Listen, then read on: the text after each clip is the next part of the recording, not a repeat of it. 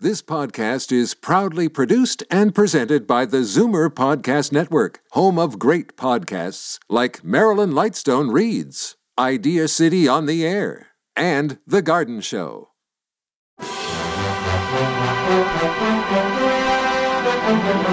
It's Zoomer Radio's Theater of the Mind with Frank Proctor. Open your mind as we fill your head with amazing thrills, chills, and laughs. Theater of the Mind. The best love programs from radio's golden age. Only on Zoomer Radio. Now, here is your master storyteller, Frank Proctor. Well, thank you, and welcome to the show. You ever wonder about the imagination needed to foresee the future and predict various things that will come to pass? Well, our first show this evening has that element attached to it. It's strange that so little good science fiction came out of radio. They seem ideally compatible, both relying heavily on imagination. Some fine isolated science fiction stories were developed on the great anthology shows Suspense and Escape, but until the premiere of Dimension X, a full two decades after network radio was established, there were no major science fiction series of broad appeal to adults. This show dramatized the work of such fine writers as Ray Bradbury, Isaac Asimov, Kurt Vonnegut, to name just a few. The series Dimension X used a stable of fine writers, and tonight's show, entitled The Outer Limit, is a great example of this ability. When, uh, when the show was first aired in 1950, the writers were looking ahead to 1965 and a spacecraft that could reach the moon. Adventures in time and space, transcribed in future tense. Dimension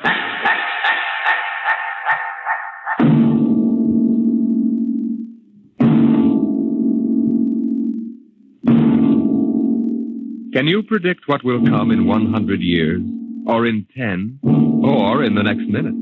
Some people think they can. Nuclear science, mathematicians, astronomers, biologists. They'll predict the shape of the future because they make the future, because they see beyond the known dimensions of time and space into the unknown dimension X.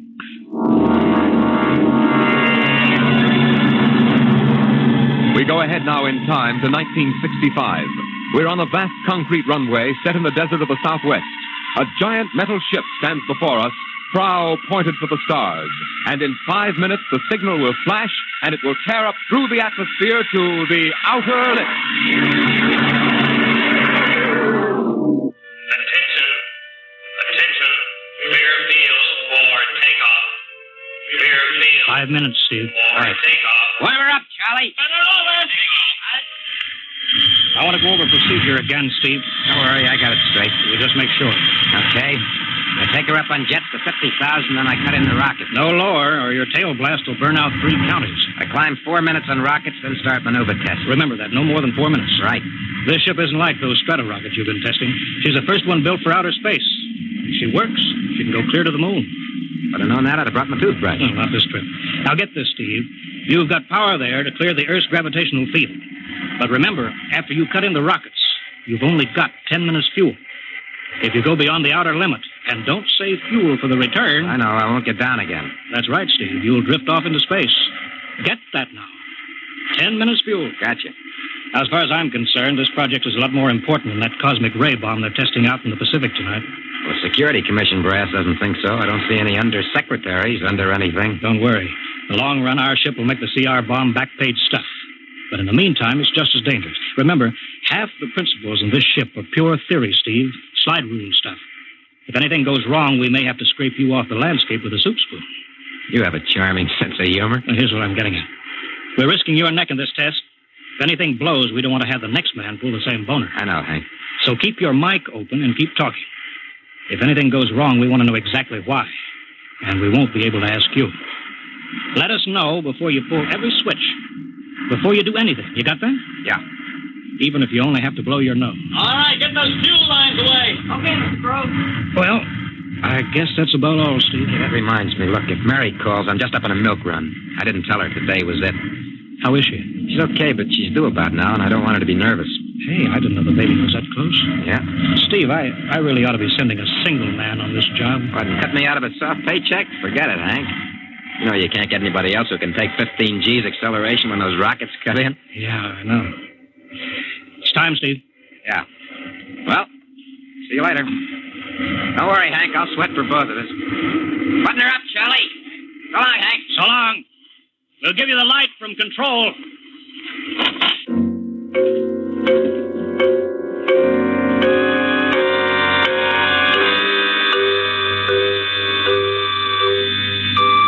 X2R to control, X2R to control. Are you there yet, Hank? Okay, Steve. Got you on the speaker. I'm ready to go. Mr. Hanson, Ready on radar, Sergeant? Mr. Hanson, you better see this. What is it, Elsa? Message center for Steve. Mrs. Weston just left for the hospital. What? Hello, Steve. Yeah. Stand by a minute. Shall we hold the takeoff, Mr. Hanson? What? Oh, yes. Uh, no, wait, wait just a minute. It's, uh, it's too late now. You going to tell him? Maybe he's got enough to worry about. Hey, what's holding us up, Hank? Something on your mind? No, no, it's, it's nothing, Steve. I just wanted to say good luck. Clear for takeoff, Charlie? Right. Okay. Give him the light.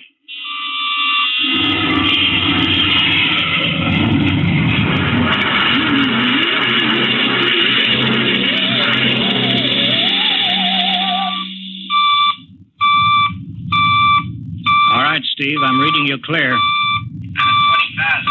Airspeed 600. She's running fine. Soundproofing works. There's a third degree waiver in the AGY pressure. Got that, Charlie? Check. Uh, dead center on radar, Mr. Hanson. 50,000 now.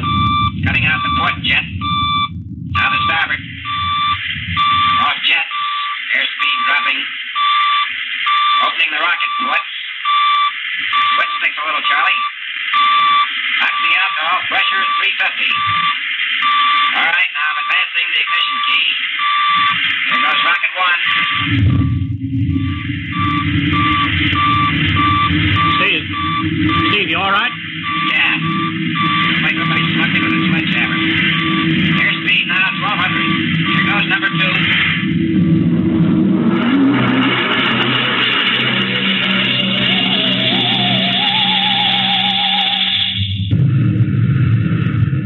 Hello, Steve.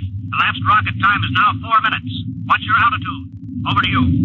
Speed 4,400. Still climbing. Altitude 297 miles. Uh, All right, you're at the outer limit.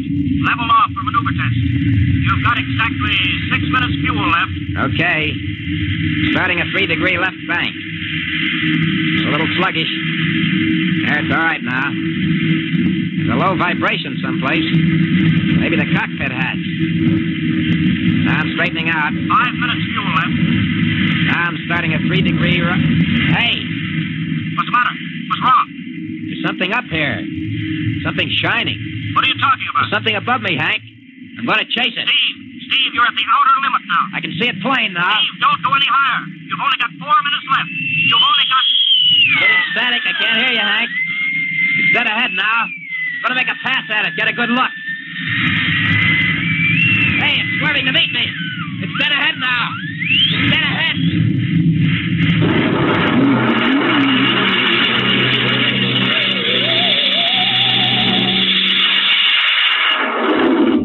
Hello. Hello. Hello, Steve. Steve, come in. Nine minutes fuel gone. Still no sign on radar. Hello, hello, Steve. Steve, what's happened? Charlie, get out the crash squad.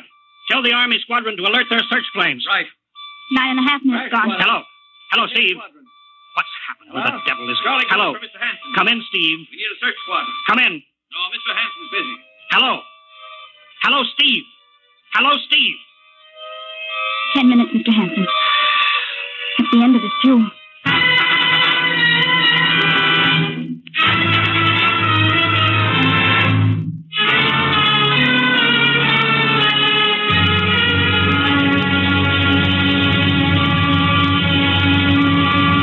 How long's it been now? Ten hours, Mr. Hanson. Nothing more on radar, Sergeant? Screen's blank. Colonel Corelli called in. Search planes are back. They didn't find anything. Should be some trace. Couldn't have bailed out, could he? You don't hit the silk at 4,400 miles an hour. Either went past the outer limit, ran out of fuel. Something blew, and we'll find the pieces scattered from here to the coast. Why does it have to be the best man? Always the best man. I'll get it, Phil. Pretty Charlie, soon. Charlie, I'll we take it. you know we've got to figure out what was wrong. All all right, I'll tell him. Something something must have blown. Huh? Yeah. There's a message from Northside Hospital for, for Steve. Well, what is it? Mrs. Weston's fine. The boy. Thank you, Elsie. It's a boy, Charlie. Oh. Fine. Fine. It's a boy. He didn't even know she went to the hospital. How am I going to tell Mary that? Wasn't your fault, Mr. Hanson? Ship had to be tested. Yeah, yeah, we'll build another one, and some other flying fool will shoot past the outer limit into space. Oh, I'm getting old, Charlie. You can remember when I used to take 'em up myself. Now I've got to send other men. It's a job, Mr. Hanson. Now I'm afraid. Every time I hear a jet go off, I jump. Every time I have to send someone up in a new model, I start to sweat. Mr. Hanson, Yeah? I think there's something on the radar. No flights scheduled in, are there, Elsie? We have the whole day cleared. It's coming in behind us. Here it comes over the building. What crazy jockey is buzzing the field like that? Is that an army plane, Charlie? I can't see. It's turning. Charlie, alert the field. I know that engine. Steve, That's impossible.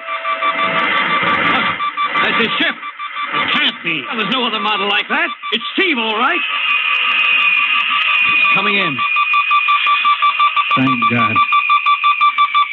Thank God.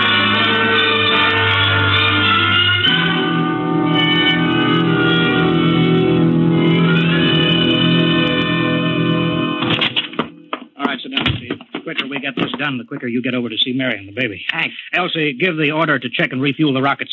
I don't want anybody in here till I get Steve's reports. Bury any calls. All right, let's have it. What the devil happened to you? Hank, does that cosmic ray bomb still go off tonight? What are you talking about? Straighten out, Steve. Where you been for the last ten hours? Listen, Hank, there's something more come on, important. come on. I've got to get a report on the screen to Washington, so let's have it. I've got to know how you stretched ten minutes fuel to keep you in the air for ten hours. Now, one thing before I talk. Look, Have the Steve- Geiger men run over the ship before they refuel. What'd you run into? So help me, Hank, I don't know. We better check and make sure it isn't radioactive. Elsie, add a Geiger report on the standard check. Steve, maybe we better have the doc look you over, too. No, no, I'll be all right. They said I'd be all right. They? Look, son, I know you've had a tough time, but we've had this field on the alert for ten hours. One of the Army boys cracked up looking for you, and he's hurt bad. So let's have the story. Let's have it straight. I don't know how to tell you. Hank, I saw something up there. At 300 I miles? chased something up there, Hank, and I caught it. Now, don't hand me that. Listen. Steve. I was cruising along, just starting the right bank, when I spotted something. It must have been going about half my speed. It was egg shaped and smooth. I made a pass at it, and I was coming back for another, and then there was a humming sound. Humming? A sort of vibration. And I blacked out. I was headed straight for it at 4,400 miles an hour. I thought it was going to be the biggest smash since Hiroshima, and I guess I was drinking that bottle. Never mind that, Steve. What happened? I came to inside their ship. Uh huh. Steve, this whole thing has been a devil of a strain on you. I'm going to call Major Donaldson from the Army base. Ask him to sit in. Psychiatrist? Yeah, yeah, that's a good idea. Let him run his tests. He'll tell you I'm not kidding. Because, Hank, unless I miss my guess, I've just been tipped off to the way the world ends.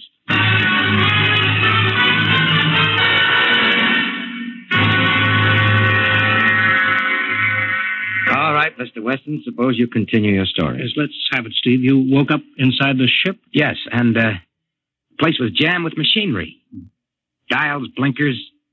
I couldn't recognize anything. and you were surrounded by these men from Mars. I didn't say anything about men from Mars. I didn't even say they were men. I couldn't see them clearly. They were just there. Where did they come from then? Another galaxy. Millions of miles outside of our solar system. That's all I know. You figure out where they came from. And they came all that distance to find the Earth? Yes, Did they tell you that? yes. You mean they spoke English to you? No, no, they didn't. It's funny. Hadn't thought. They didn't really speak to me at all. They just planted the thoughts in my mind. You mean thought transference, telepathy? Yes, that's right. Well, Steve, what brought them here? We did, Hank. We rang their bell. We brought them in How? with our atomic explosions. Hank, that's why you've got to stop that bomb test tonight. I'll give up. Look, you've got to believe me, Hank. Oh, how can I make you understand? Maybe I can help, Mr. West. Would you submit to narcopsychometry? What's that? Under proper drugs, I can put you back in this uh, ship by suggestion. Then we can get a playback record of your memory pattern on the audio circuit. How long will that take? Half an hour. We'll have to go over to the lab. Will you believe me if it checks? It will give us an accurate memory picture of what your mind reports. All right, let's go. Hank, you gotta believe me, we haven't got much time.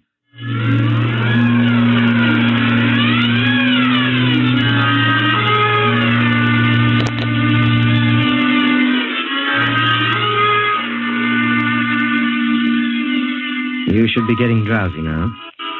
Count backwards from ten. Ten. Nine. Eight. Seven. Six. Six.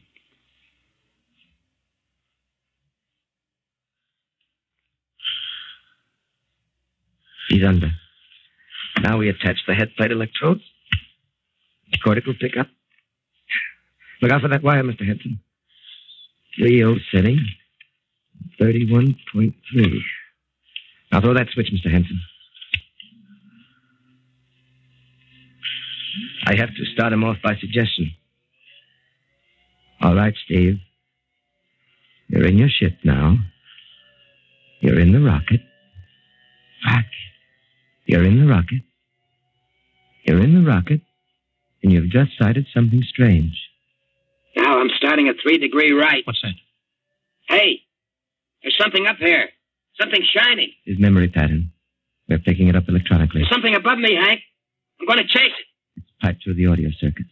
I'm getting static. I can't hear you, Hank. This is where we lost contact with him. I'm going to make a pass at it. And...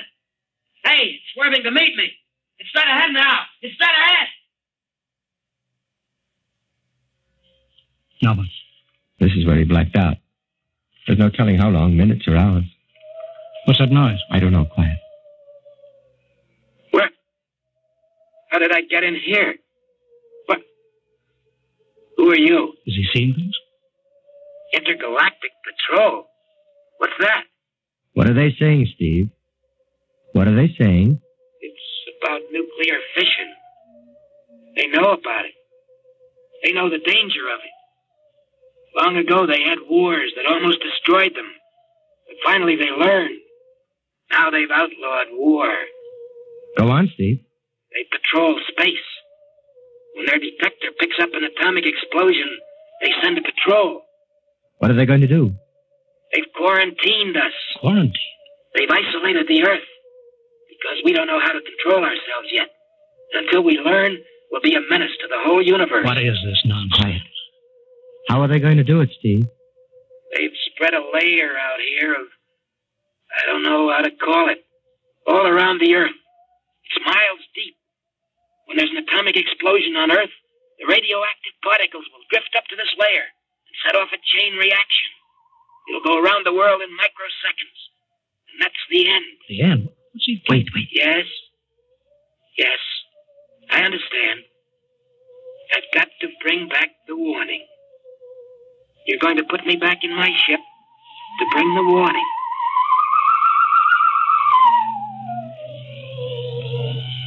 Now what? Blacked out again. I guess that's all. What does all that mean? It's what he remembers. Don't think that really happened. No, no. Narcopsychometry circuits produce what he remembers. It just means that Steve believes this happened. I don't uh, like to see this. Uh, I've seen too many top uh, pilots snap. Steve is the best I've known. Mm-hmm. How bad do you think he is? Frankly, outside of the presence of this well organized hallucination, there's no sign of unbalance. May not be too serious. If he had a more plausible story, I'd be inclined to believe Why? him. Why? Hank. It's all right, boy. Did you hear it, Hank? You understand? Sure, sure. We've, we've been quarantined. Now let me give you something to make you sleep, Steve. But don't you understand? They fixed it so that if we set off one more nuclear explosion, that'll be it. Of course. Don't roll your sleeve down. You don't believe me. Now, take it easy, Steve. But the test tonight. They're setting off the CR bomb. Hank, what time is it? 11.20. Well, it's scheduled for midnight. Think we gotta stop that bomb. Steve, let Donaldson give you the hypo. Hank, you've gotta believe me. I saw them. I got the warning. If we touch off that bomb tonight, it'll be the biggest galactic Fourth of July of all time. The whole Earth will go up like a Roman candle. April 10th, 1965, the end. Now, look, Steve, you better calm down. Don't you want to see Mary and the baby? You've got a new son, remember? Yeah, that's just it. I, I want to see my son. I want him to live. If that bomb goes off, Hank, we've got to stop them. Mr. Hanson, I think we'd better get over to the base hospital. Hank, you've got to believe Yeah, me. sure, sure, Steve. Maybe there is something to it. Look, it's out of your hands. I'll put it in a report and shove it into Washington in the morning. In the morning? There isn't going to be any morning, Hank. Don't you understand? You've got to call Washington now. Get the head of the Security Commission and postpone that test. Now, you know I can't do that, Steve. My neck would be out a mile. Besides, this is 1965, not 45. Twenty countries have atomic bombs now. What's the use of stopping just this one? The rest will keep right on popping them. Well, then off. we'll have to call an international conference. Can't you understand, Hank? The first one that goes off finishes us at the end. They've given us the quarantine warning. Steve, I think you'd better go with us to the base hospital. Look, Steve, we can call up for a detail if we have to. All right, all right. I'll go with you. You don't need a straight jacket. That's the way, Steve. You'll probably feel better by morning. Let's go.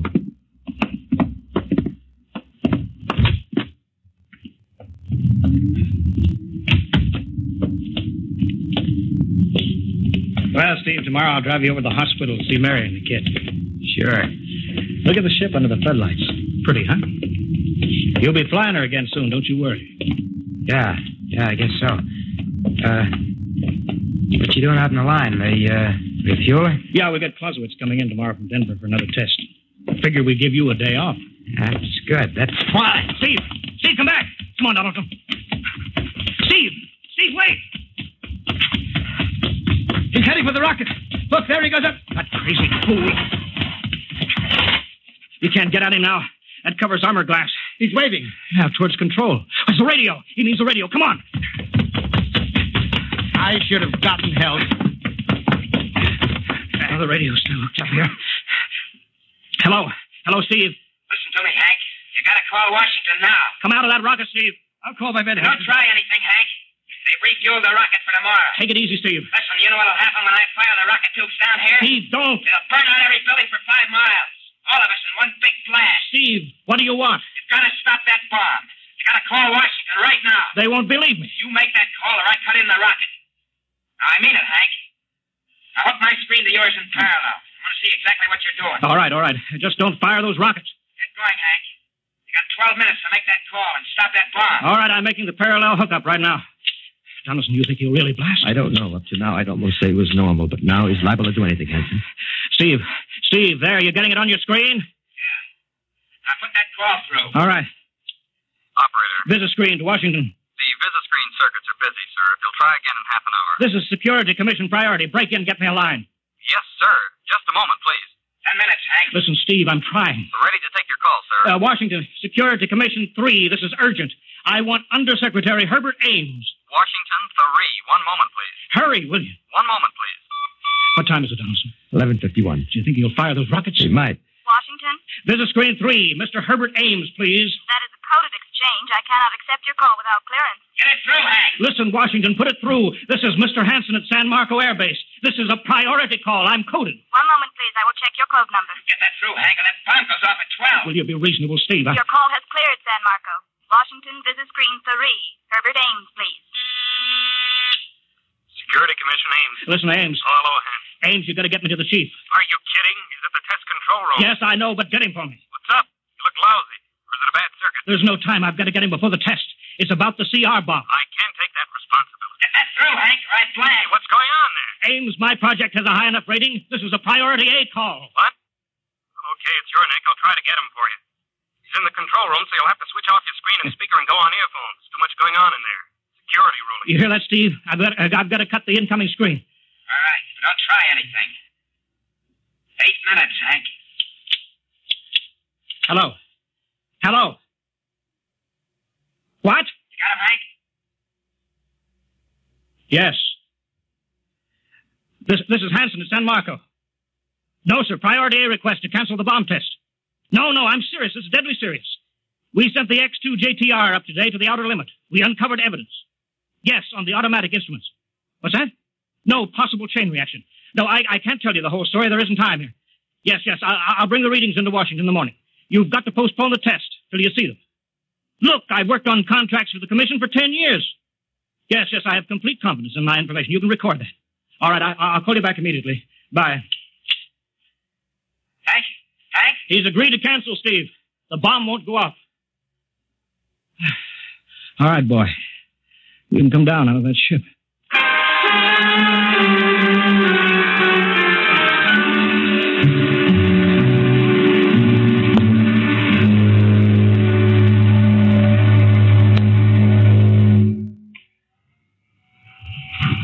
He's opening up.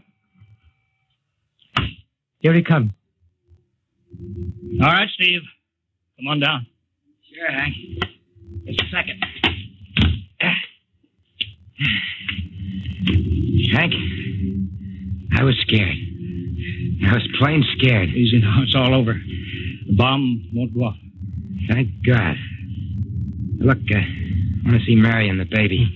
Can you get me transportation now? Wait a minute. It's almost 12. They won't let you in the hospital now. I want to see the baby. Sure you do, but you've been under a strain. I've got a shot for you here, Steve. Give you a good night's sleep. All right. Roll up your sleeve. Yeah, here. There, that'll make you sleep. Sergeant will find you a bed. Yes, sir. Come on, Mr. Weston. Okay. Good night, Hank. I'm kind of beat. It's been a tough night. It sure has. I thought for a minute he was going to blast those rockets and send us all to Kingdom Come. Yeah.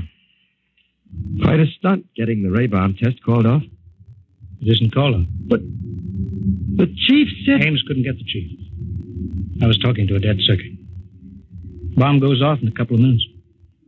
Oh. Poor Steve. He's one of the best. He was the best. One in ten million. Some story of his poor guy. For a while, he almost had me believing that quarantine. That's a very common illusion. End of the world. Yeah. I suppose so. Ah, it's a nice night. Never saw the stars so bright. We better be getting in. That wind is cold. Mm. Well, the bomb goes off in 30 seconds. Poor Steve. You know, Hanson, there's just one thing. Yeah? It's outside my field, but I'm curious. How did he keep that ship in the air for 10 hours with only 10 minutes fuel?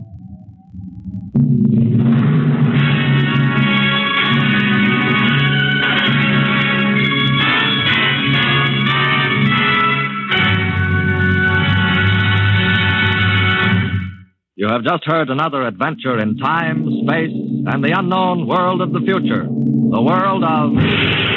Dimension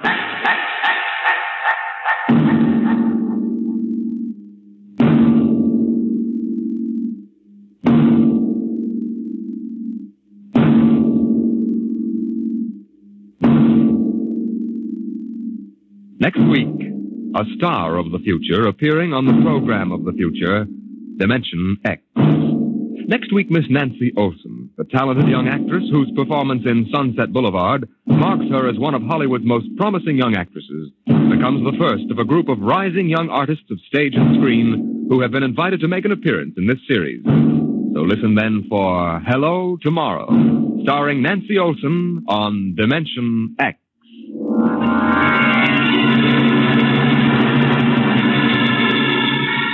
Tonight, Dimension X has transcribed The Outer Limits, written by Graham Dorr and adapted for radio by Ernest Canoy.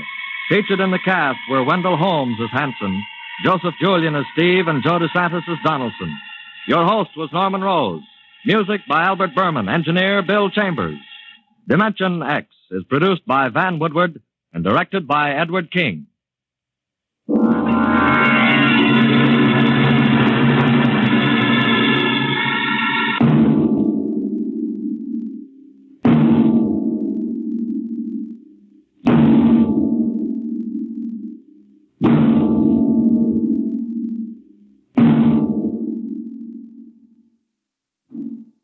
Stay tuned for George Burns and Gracie Allen next on Theater of the Mind. Time now for that scatterbrained but always lovely Gracie Allen and her hubby George Burns and a show that was first aired in 1943.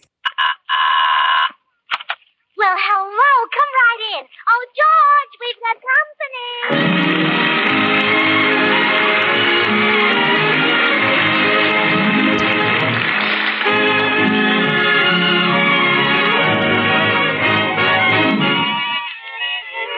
This is Bill Goodwin, speaking for Lever Brothers, makers of Swan, the new white floating soap that's pure as fine castiles. Well, it's Tuesday night again, time for another pleasant visit with George Burns and Gracie Allen, our guests, Jack Benny, Jimmy Cash, Felix Mills and his orchestra, and the Swantet. And now, meet the people who live in the Burns house George and Gracie.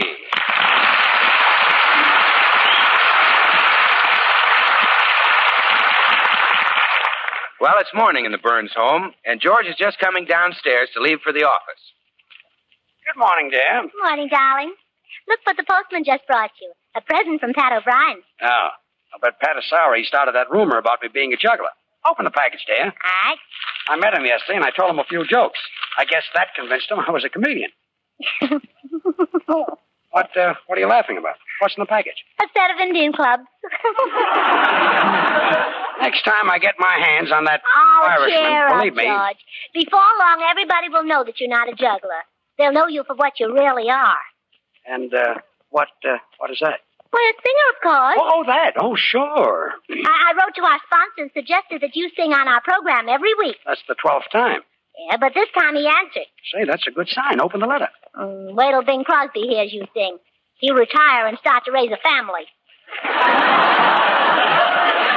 Oh, Gracie, I'm not better than Crosby. As good, maybe, but um, well, open the letter. What does the sponsor say? Believe me, there are plenty of other big programs that would like to have George Burns as a singer. Gracie, the letter. Open it. Well, George, what are some of the other big programs? turn me down again. huh? Ah, never mind, dear. You're a great singer.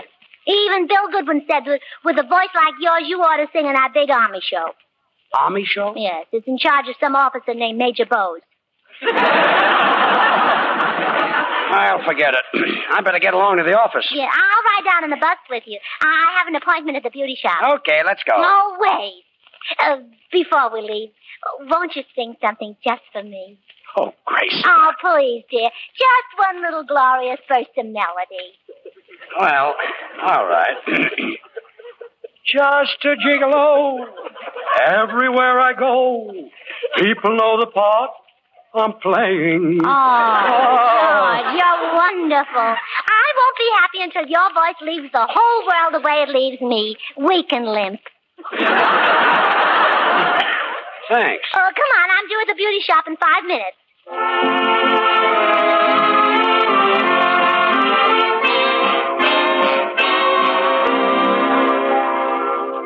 Well, what'll it be today, Mrs. Burns? A shampoo and set? Oh, yes, and I'm kind of in a hurry, Josie. Well, I'll do my best, Mrs. Burns, but we're short-handed. and I have to work on the customer in the next booth, too.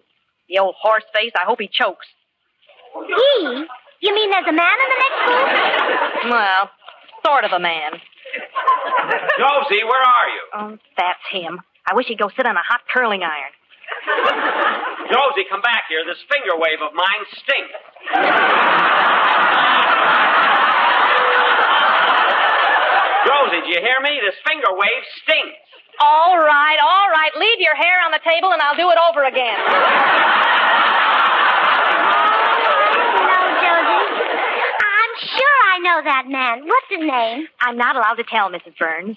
The old goat scared the newspapers might find out he goes to a beauty shop. Oh, come on, Josie. Give me a little hint. Well, he's the stingiest man in Hollywood.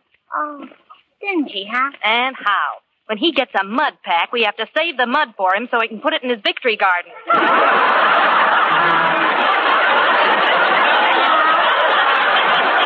Funny. I can't get it from that. Give me another hint. Well, let's see. Um, uh, he used to drive an old broken down Maxwell. Uh, no, it's no use. I can't guess who it is. You're not missing anything. He's tried to date every girl in town, and nobody will go out with him. Oh, oh, hello, Jack. How's Mary?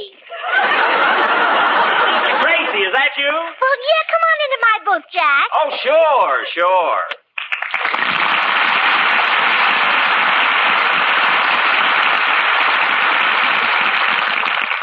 Well, hello, Gracie. I guess you're surprised to see me here. Well, yes, I am. Well, you see, Mary lost her bobby pin the last time she was here. and I, I dropped by to look for it.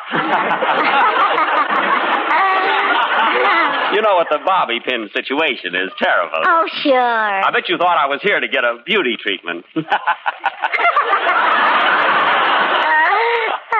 Um, Gracie, you sound like you don't believe me. Maybe that's because I don't. Well, if I'm lying, may something terrible happen to Phil Harris. Oh, uh, Mr. Benny, Yes? here's your mud. I wrapped it up for you. Oh, well.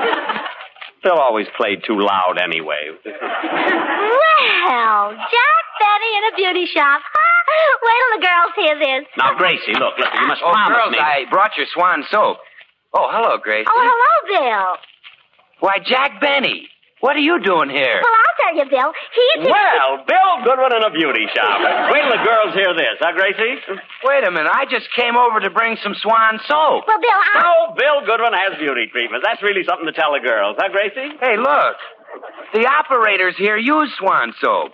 Not only because it's so mild for the customer's complexion, but because that same mildness makes it great at home for the dishes, light laundry, or for bathing the baby. Swan's the new white floating soap that's four swell soaps in one. Well, Bill, I. Well, Bill Goodwin in a beauty shop. Really, I, I thought that curly hair wasn't natural. you know. Now, wait a minute. No girl in this shop has ever laid a hand on me. Except, of course, after working hours. oh. What are you doing here, Benny? Well, I'll tell you, Bill. Jack is. Bill Goodwin in a beauty shop. I'm getting manicures and everything. I am not. My hands just happen to look gorgeous because I always wash my dishes with Swan. Oh. Swan is great for washing the dishes. Gives you loads of suds. Suds that are so mild and gentle your hands don't get that rough red dish panty look. Well, Bill. Bill! Goodwin in a beauty shop. And to have his, and to have his eyebrows plucked, that's something, isn't it? Now look, Jack. I told you I just came here to deliver some Swan soap. Swan's a great wartime buy. What I want to know is what's Jack Benny doing here? Well, I'll tell you, Bill. Well, Bill Goodwin. Oh, nuts! Goodbye.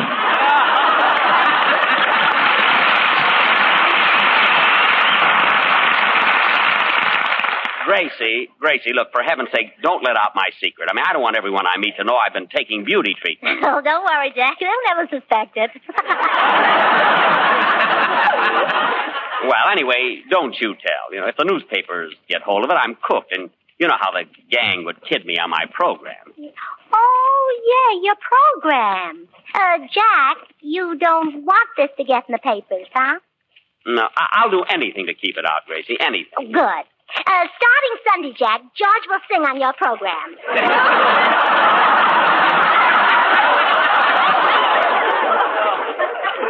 George, Yes. sing? Uh-huh. Gracie, I've heard prettier noises come out of Carmen Lombardo. I see. Well, excuse me, Jack. I'm going to telephone a little news item to the paper. Wait, wait. Oh, you mean George Burns? Yes. Oh, George, your husband. Yes. Oh, old sugar throat. Sure. Oh. Oh, well, I, I don't suppose it would hurt if George sang on my program once. Well, I was thinking of having him sing every week. No, no, no. No, well, I'll call the paper. But Gracie, this is blackmail. I know. Cute of me, huh? Yeah, yeah, cute, cute.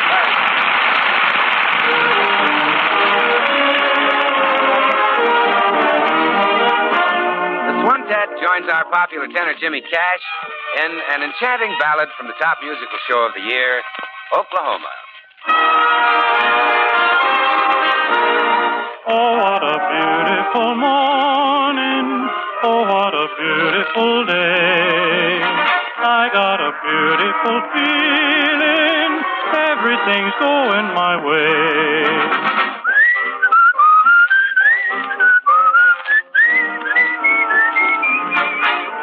There's a bright golden haze on the meadow. There's a bright golden haze on the meadow. Corn is as high as an elephant's eye, and it looks like it's climbing clear up to the sky. Oh, what a beautiful morning! Oh, what a beautiful day! I got a beautiful feeling. Everything's going my way. Okay. Oh, what a beautiful morning. Oh, what a beautiful day. I got a beautiful feeling. Everything's going my way. Oh, what a beautiful day.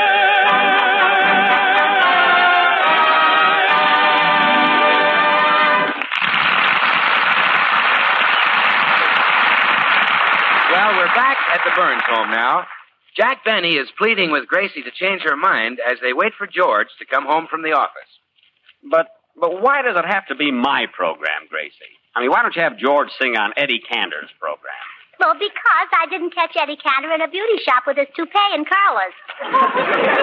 Hey, there must be some other show he can go on. Maybe maybe Gabriel Heater need to sing.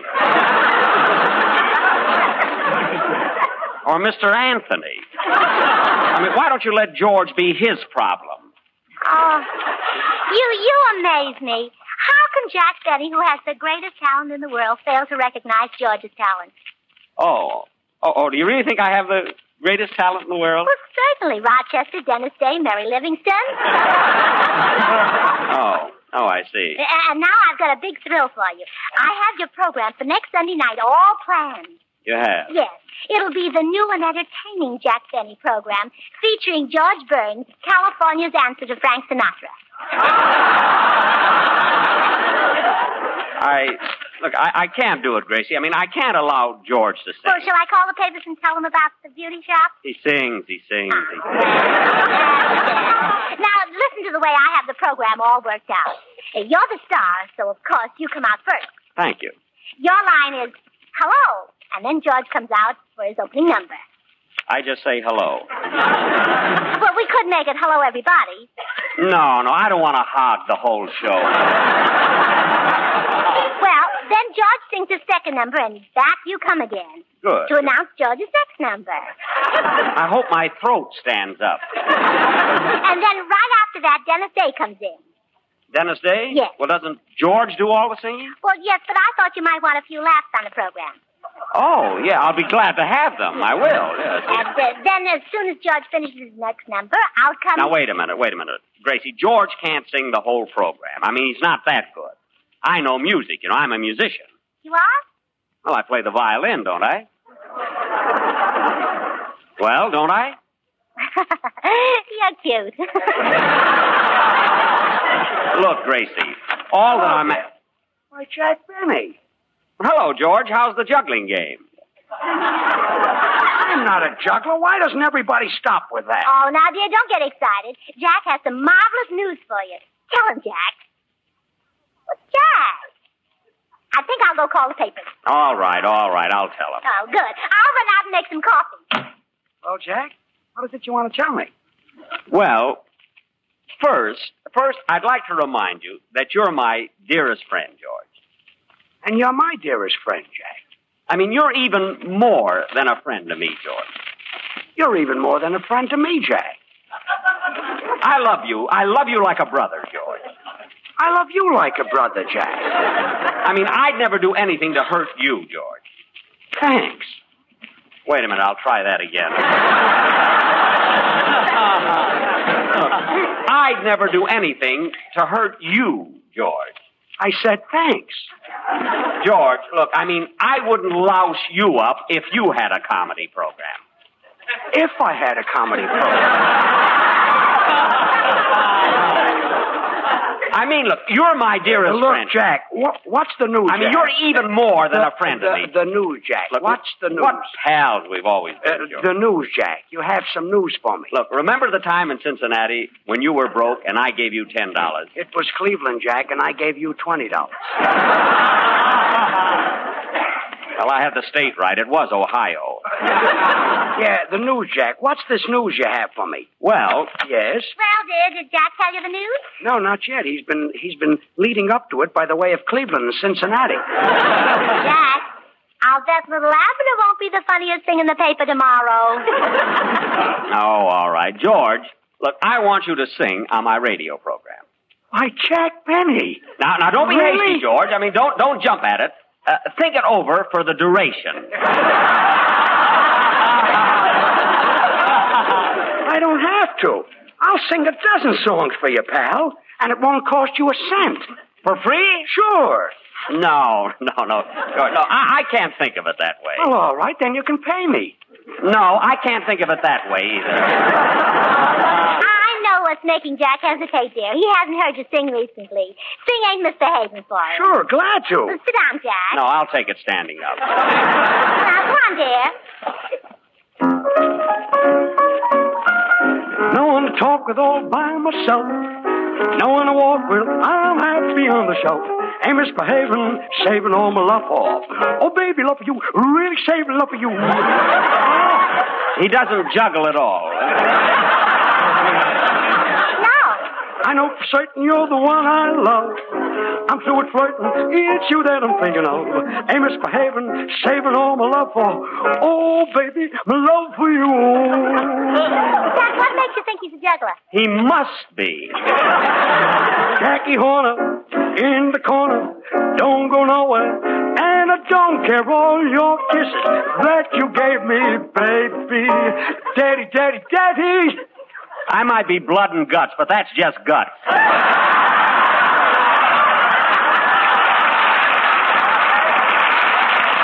I don't stay out late and I don't care to go.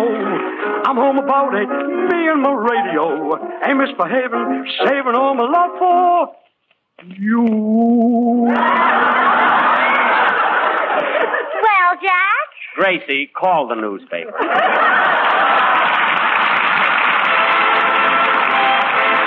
Time for Felix Mills and his orchestra. Tonight, from Felix's memory album, it's Honeysuckle Rose.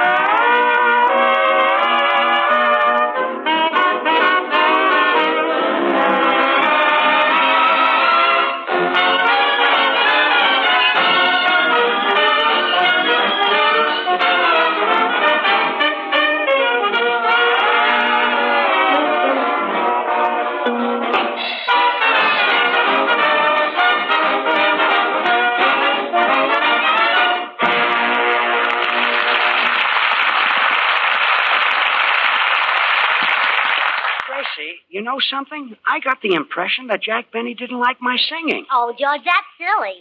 Didn't you hear him tell me to call the newspapers? He wants to give them a big story about you. Yeah, but I noticed that while I was singing, he, he kind of turned green. Oh, well, of course, of course he turned green. You sang exactly like John McCormick. Oh, so that's what it oh, was. sure. Now I'll go in and talk to Jack. You stay here and spray your precious little adenoids. Okay. From time to time and every time. Jack, Yeah? well, naturally, you were joking before when you told me to call the newspapers, weren't you? Not me, Gracie. Look, I'd rather have everybody know I was in a beauty shop than have Sugar Throat smell up my program. well, I'm warning you, I'll phone the paper. Phone 'em. This is my last warning, Jack. Go ahead. I'll phone the paper. Phone them. This is my last warning, Jack. Go ahead. I'll phone the paper. Phone them. This is my last warning, Jack. Go ahead. I'll phone the paper. For Pete's sake, phone them. No, Jack, no, I can't. I'm too fine, too decent. I can't stoop to blackmail when I see it isn't working.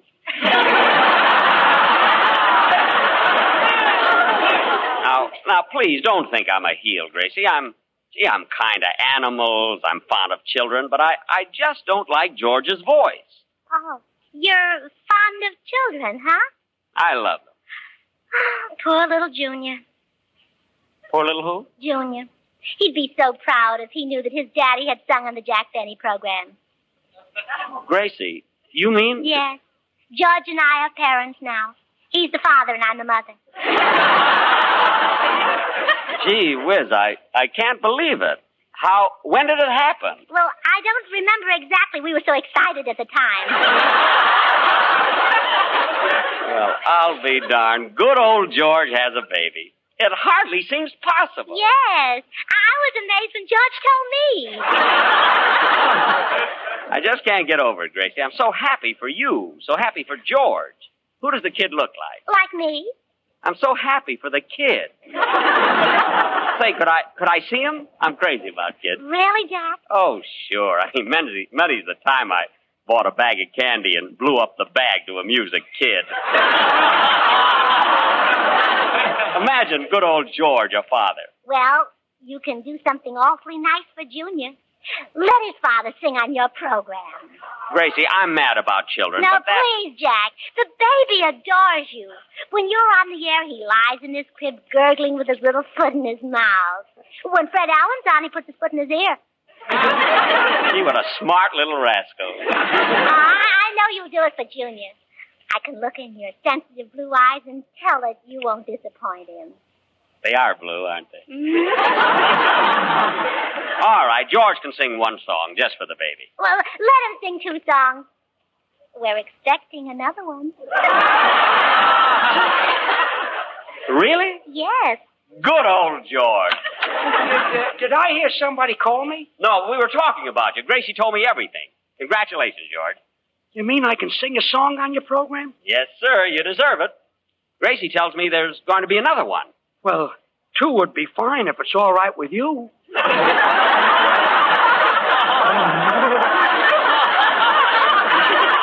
Well, why not? Have you picked out a name for the second one? Would you like moon glow?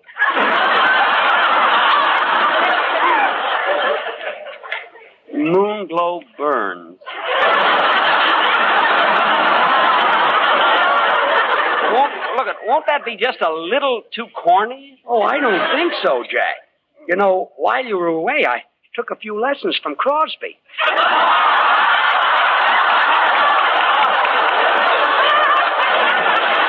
You did? Yes. Now, George, I know Jack's in a hurry. Yeah, yes, I'll be going. But, George, first, can I see the nursery? Well, Jack. Hiya, folks. What goes on? Oh, Bill, am I glad to see you. Bill, I just heard the news. Now, why didn't you tell me that George and Gracie had yeah, a... yeah, yes, Bill. Oh, why didn't you tell Jack what George and I had? Well, what did you have? An idea for you to announce Jack's program, and George sings on it. Huh? But Oh, I meant- well, that's a great idea, Jack. I'd be glad to. Now, wait a minute. I have an announcer, Don Wilson. Well, okay, you can have two announcers. Don Wilson is two announcers. But Don can't announce your program, Jack. He doesn't know anything about Swan soap. Swan soap? Well, sure. He doesn't know that Swan is the new white floating soap that's four soaps in one. The soap for dishes, light laundry, bathing the baby, or for your hands and face. Don doesn't know that. well, I could teach him. I mean, what am I saying? I don't sell soap. I, I sell grape nuts flakes. Well, but, but that's ridiculous, Jack. Can you bathe a baby with grape nuts flakes? Well, I wouldn't want to answer that until I've talked to my sponsor. Well, I can... They're very resourceful, you know. Well, I they can- may be working on that right now. Well, I can tell you the doctors recommend Swan for bathing the baby. Swan is so mild it's kind even to a little baby's tender skin. It's pure as fine castiles, too, so you know it must be great for your complexion. Gee, bathing a baby. You ever bathe that little darling of yours, George? Don't be silly. We take showers.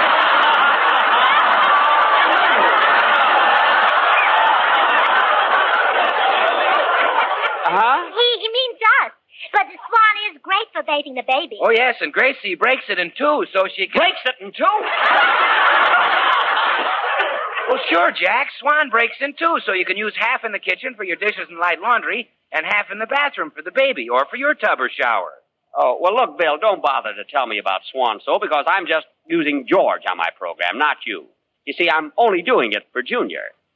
Junior? Well, yes, George. That's what Jack calls you because you're so much younger than Jack. No, no, look, I mean the baby. The baby? But yes, that's what he calls me because I'm so much younger than you. No, Gracie, look, I'm talking about your child. Well, goodbye, Jack. See you at rehearsal Sunday. Wait a minute, wait a minute. Gracie, what does he mean, our child? Oh, dear. I knew there was something I forgot to tell you. We haven't got a child. You. Well, so that's it, Gracie. Just to get George on my program, you invented a baby. Oh, no, I can't take credit for that. They were invented years ago. Don't try to get out of it. I don't want to sing on the radio if I have to get on by tricks. Now apologize to Jack. I'm sorry, Jack. And don't ever do a thing like that again. I won't, dear. Ever, understand? Yes, dear. Come on, Jack. I'll walk you down to the corner. My goodness, George, what you go through with a name.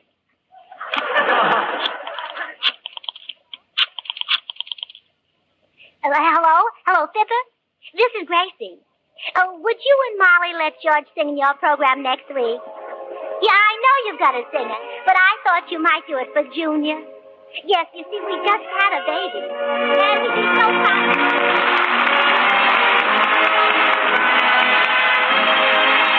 George and Grace will be right back. And I'm just going to be here long enough to remind you that the government needs your waste kitchen fats more than ever before. Now, I know sometimes it's a lot of trouble to render the extra fat you trim from meat and to strain all your waste fats from roasting and frying. Those waste fats are so urgently needed for making glycerin.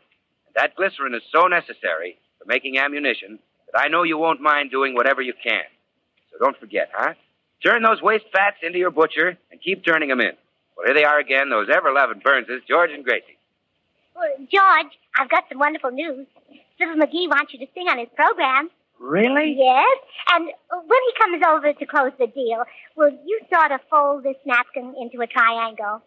Why? And, well, for some silly reason, he thinks we have a baby. Again? Good night, folks. Good night. The makers of Swan, the new white floating soap, join George and Gracie in inviting you to tune into your Columbia station again next week, same time. Don't forget, George Burns and Gracie Allen, CBS next Tuesday night. And now till next week, this is Bill Goodwin saying, Well, I, Swan, how about you? Good night, everybody.